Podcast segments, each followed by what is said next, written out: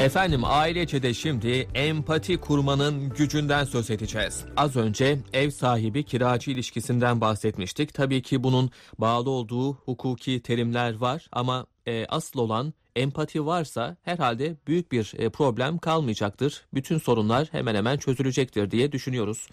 Doğru mu düşünüyoruz bilmiyorum. E, klinik psikolog Sayın Yıldız Burkovik şu anda telefon hattımızda. Efendim hoş geldiniz yayınımıza. Hoş buldum Emre Bey. E, nasılsınız iyi misiniz? Teşekkür ederim. Sağ olun. Siz de iyisiniz. Canlı geliyor seslerimiz inşallah. Sağ olun efendim. Bizler deyiz. Çok teşekkürler. Sağ olun. Ee, az önce bahsettik dediğim gibi e, ev sahibi kiracı ilişkilerinde sorunlar yaşanabiliyor. Ama biraz empati olsa herhalde ev sahibi kiracının ne yaşadığını anlasa ya da kiracı ev sahibinin ne düşündüğünü düşünebilse e, bu sorunların çoğu olmaz diye düşünüyoruz. Gerçekten öyle mi? Ee, kısmen öyle diyebiliriz. Aslında hani bir kendine e, anlayabilmek burada en önemlisi. Hani e, empati dendiğinde ne deniyor? Karşımızdaki kişiyi Evet. e, olduğu gibi anlayabilme, onun duygularını bilebilme, kendimizi onun yerine koyma. Hı hı. Ama tabii ki bunun şartı da nedir? İnsanın kendini doğru algılama becerisi. Hı. Yani biz kendi duygularımızı ne kadar tanırsak başkalarının hislerini o derecede tanırız. Yani sizin verdiğiniz bu e, kiracı ve ev sahibi ilişkisine baktığımızda e, kiracı başka bir duygunun içinde, ev sahibi başka bir duygunun içerisinde, ikisinin de istekleri tamamen farklıysa ortak noktada zaten buluşmaları biraz zordur. Evet. Yani durup e, bekleyip karşısındakini dinleyebilmek öncelikle burada önemli. E, empatik kişiler de bunu en güzel yapan kişilerdir. Doğru dinleyebilmek. Tam olarak yani e, duyduğunun ne olduğunu anlayabilmek çok önemli. Evet. Kişi size bir şey söyler. Orada e, diğeri bambaşka bir şey anlar. Onun söylediğiyle aynı değildir. O yüzden e, ilk başlangıcında aslında belki yapılması gereken şey hatta belki demeyeyim yüzde yüz e, doğru dinleyebilmekten geçiyor. Evet. Hani böyle olursa sağlıklı bir iletişim açığa çıkacaktır. Şimdi e, empati deyince açıkçası siz bunları konuşunca e, sanki biraz farklı biz anlıyoruz gibi geldi. Örneğin ben bir şey düşünüyorum. Aklımda bir e, düşünce var ya da bir duygu var. Karşımdaki insan da benimle e, bambaşka şeyler düşünüyor. Bambaşka şeyler hissediyor. E, benim onu anlamam illa onunla anlaşacağımız anlamına gelmez mi? Yani iyi bir empati kurabiliyorum. Karşımdaki insanın e, ne düşündüğünü anlayabiliyorum belki. Ama benim de düşündüğüm şeyler var. E, empati sonucunda bir anlaşma söz konusu olmayabilir mi? Olmaya da bilir. Hı hı. Çünkü e, bir ortak çözüm yoluna gitmeyi düşünüyorsa kişi evet olabilir. Ama hani empatinde e, empatinin tersinde bir durum var diye daha doğrusu düşünün. Bazen o kadar derinliğine ve daha farklı kişi düşünebilir ki farklı duyumlar, farklı duygular ortaya çıkabilir ki orada ne yapacağını bilemez. Hatta insanlar birbirlerini manipüle bile edebilirler orada. Hmm. Yani doğru Evet. anlamda e, bir e, şekilde davranmak e, o benzer duygunun ya da bazı benzerliklere odaklanmayı sağlar. E, doğru ya da farklı perspektiflerden perspektiflerden bakabilmeyi sağlar ya da çözüm getirebilmeyi sağlar. Ama bazı insanlar o çözüm yollarına tam anlamıyla ulaşamayabilirler. E, işbirliği, üretkenlik içerisine giremeyebilirler. Konuyu çözme içerisine giremeyebilirler. Bu sefer de amaçtan sapar her şey. Evet evet. Yani anlamak, hissetmek ve onu ifade edebilmekle ancak e, işler kolaylaşır. Ama işte hani böyle olduğunda hı. aslında hani e, şeyler yanlış anlaşılmalar aslında azalıyor. Hı hı. Ama dediğim gibi doğru dinleyebilmek e, o en önemlisi. Her şeyin en önemlisi o. E, doğru dinleyebilmek diyorsunuz ama e, empatinin de temel kurallarından bir tanesi. E, ama herhalde hem doğru dinleyebilmek hem de empati kurabilmek çok kolay bir şey değil. E, günümüzde Değil. bakıyoruz açıkçası biz konuşmayı çok seviyoruz ama dinleme Hı hı. noktasında ben kendimi de bunun iş- işine katarak söylüyorum. E, dinleme noktasında e, çok sabırsızız. Dinlemek istemiyoruz kimseyi.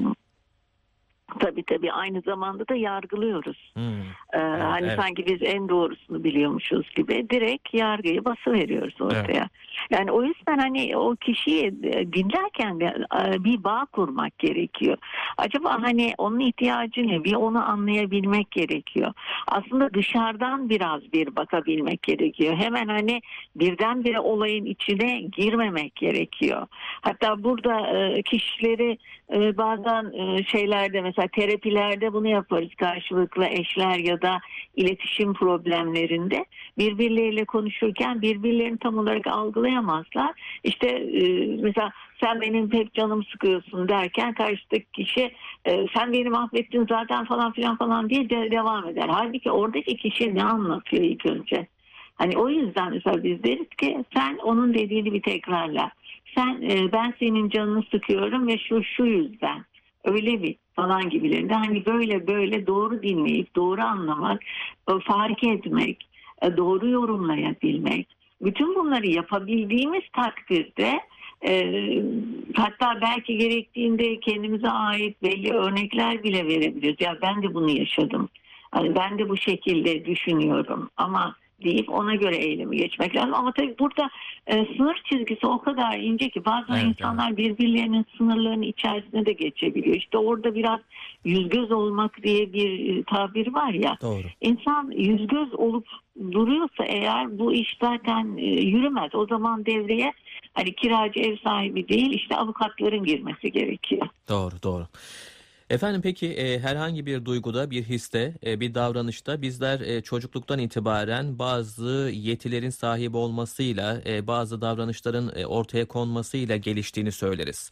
Burada hı. bebeklikten başlayan, çocukluktan itibaren yaşantının da e, etkili olduğundan bahsederiz. Empatik kişiler diye bir kişiler var mıdır? E, varsa bunların ortak özelliği nelerdir? Nasıl insanlar empatiyi e, daha iyi kavrayabilir ve kazanabilirler? Aslında hani empatik kişiler diye bir şey var ama bunun dediğim gibi dozu çok fazla olmamalı. Empati eksikliği de olmamalı. Empati fazlalığı da olmamalı. Hı hı. Aslında bunlar çocuklukta e, aileleri tarafından daha iyi dinlenmiş, Hı. daha böyle e, cezalandırıcı olmayan, e, daha e, rahat rahat bırakılmış demeyeyim de disiplinin e, belli bir şekilde kullanılması, belki saygı ve öğrenmeyle birlikte giden bir disiplin şeklinde kullanılması ve kendinin de aslında ebeveynin de çocuğa örnek olabilmesiyle birlikte e, işler daha çok yoluna gelir. Ama bunun tam tersini düşünün çok e, aşırı bir şekilde ceza veren bir insan olduğunda, çocuğa hiçbir şekilde söylediğini umursamadığında veyahut da ona fiziksel bir şiddet gösterdiğinde e, ve farklı bir şekilde tutup da hani ne bileyim ben ona e, ters davranıp sen de böyle yapacaksın insanlara derken Ha, tersine de örnek olmuş olabiliriz o Evet. çocuklara. Evet. Yani o yüzden çocukluktan aslında öğreniliyor. Çünkü çocuk taklitle birlikte gelişir. Hı hı. O taklitte e, anne babanın duygusunu da fark ediyor ve onları da sahipleniyor. Bazen onlar gibi olmaya çalışıyor. Bazen de farklı iletişim içerisine girip tamamen farklı bir birey oluyor. Tabii orada biraz kişilik özellikleri de var çocukların. Evet evet. Burada herhalde e, hocam yanlış anlamadıysam e, eğer çocuğun beyninde zihninde izler kaldıysa onların empati geliştirebilmesi çok kolay değil. Yani annem bana böyle bağırdı ve bağırdıktan sonra bir de vurdu. E, bu da e, beynine yer ettiyse iz bıraktıysa sonrasında e, ileriki dönemde bir insanın ona bir seslenmesi hemen annesinin o halini hatırlatıp e, açıkçası düşünememesine sebep olma ihtimali var. E, o yüzden belki de geçmişteki yaşadığımız travmalarda empatiyi zorlayabilir diye düşündüm ben. Kesinlikle öyle. Ama tabii hani sadece sırf tokat değil bazen çocuk hiçbir şekilde söylemez. Çok fazla içine atar. Evet. İşte asıl sorun orada Hmm, çıkıyor. evet, evet, evet. Yani o çocuğu konuşturabilmek önemli. O çocuğu da dinleyebilmek önemli ki çocuk da hem iyi bir anlatıcı hem iyi bir dinleyici olsun. Evet, evet. Dediğiniz gibi yani bütün bunların birikimi aslında e, bir travma ve sonrasında e, neredeyse toplum için bir travma haline gelebiliyor. Kesinlikle. Yani. Kesinlikle hocam. Peki hocam empati konusu işlenirken aynı zamanda aynala, aynalama ve özdeşim gibi kavramlardan da e, bahsediliyor. Bu kavramlar neler, e, ne gibi faydaları var diye sorsam size.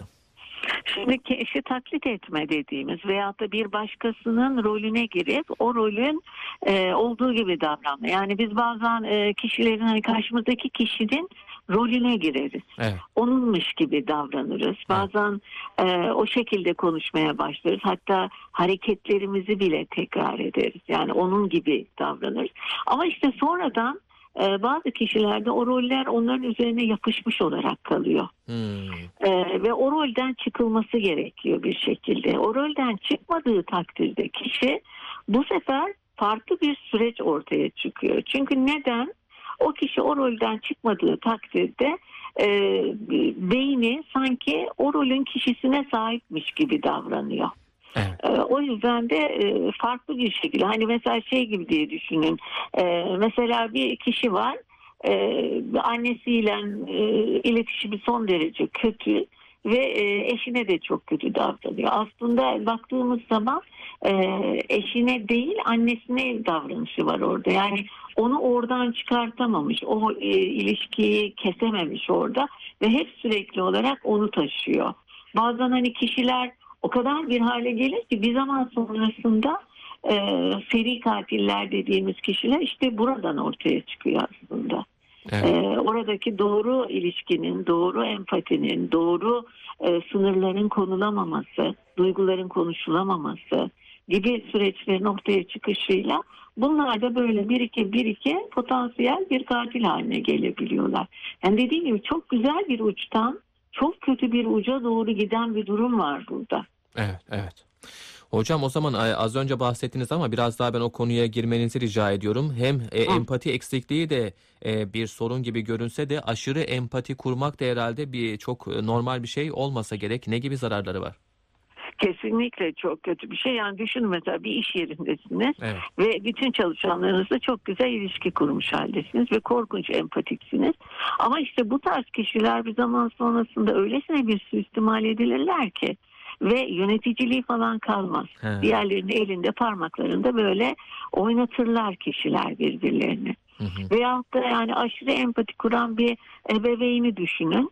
Hani çocuklarının sıkılmasını, kötü olmasını, kötü hissetmesini istemiyorlar ve buna tahammül bile edemiyorlarsa bu sefer ne yaparlar? O çocukların yapmaları gereken bütün işleri kendileri yapıp onlara sorumluluk yüklemezler. Doğru. E böyle olduğu zaman da ne olacak? Onların e, hayatları, insan ilişkileri, olayları kavramaları, e, hızlı algılamaları ya da çözüm odaklı düşünceleri bu, bu kavramların tamamıyla dışında kalırlar. Hep beklentileri ailelerindendir. O yapar, o yapar. Benim yapacağım, yapmama gerek yok. Hı hı. Ve ne olur bu ilişki yani insan ilişkisinde de öyledir. Yani e, bir eş ilişkisinde olsun, arkadaş dost ilişkisi, e, işveren işçi ilişkisi hep sürekli bekleyen insanlar olur. Doğru. O yüzden işte bunun e, aşırısı hiçbir zaman için yararlı bir şey değil. Evet evet. Manipüle edilme ihtimalleri de oldukça yüksek olabiliyor. Bundan Evet, da az önce bahsetmiştiniz hocam. Ee, peki hocam doğru, e, gerçekçi ve olması gereken bir empati e, tanımı yapalım isterseniz ya da bir örnek Hı. verelim. E, ondan sonra veda edelim. Hı hı. Şimdi doğru empati nedir? İnsanın birbirini anlarken öncelikle kendini anlaması ve dinlemesi. Hı hı. ve sonra yargılamayı tamamıyla bırakabilmesi ve ondan sonrasında e, sanki hani böyle bir e, ihtiyaçları gözetebilmeleriyle de insanların birlikte e, bir takım duyguları insanlara aktarabilmeleri ve anlayabilmeleri gerekiyor diyebiliriz yani. Evet evet. Aslında hani burada bir şekilde hani hep söylenen şeydir o e, duygudaşlık denir genellikle Evet, evet, evet. eş duyum denebilir. Yani bir sürü ismi var bütün bunların ama hep hani duygu, hep duygu yüklü, doğru duygu yüklü olabilmek gerekiyor. Kesinlikle. Do- doğru du- duygu yüklü olmak gerekiyor ama herkesin de kendimizde bir kimliğimizin olması gerekiyor. Karşımızı anlayacağız ama önce az önce e, e, sohbetimizin başında belirttiniz. Kendimizi anlamamız, kendimizi belki tanımamız e, gerekiyor ve sonrasında karşımızdaki insanlarla alakalı e, belki bir fikir sahibi olmaya çalışmamız gerekiyor hocam. Çok sağ olun. Kesinlikle. Ağzınıza sağlık. Çok teşekkürler hocam. Sağ olun, var olun. Kolay gelsin. Sağ olun, teşekkürler. Hoşça kalın İyi günler. efendim. Hoşçakalın. Empati kurmanın gücünden söz ettik efendim. Klinik psikolog Sayın Yıldız Burkovik konuğumuzdu. Kendisine teşekkür ediyoruz. Şimdi Gülşen canın sağ olsun diyecek. Sonrasında bizler yine burada olacağız efendim.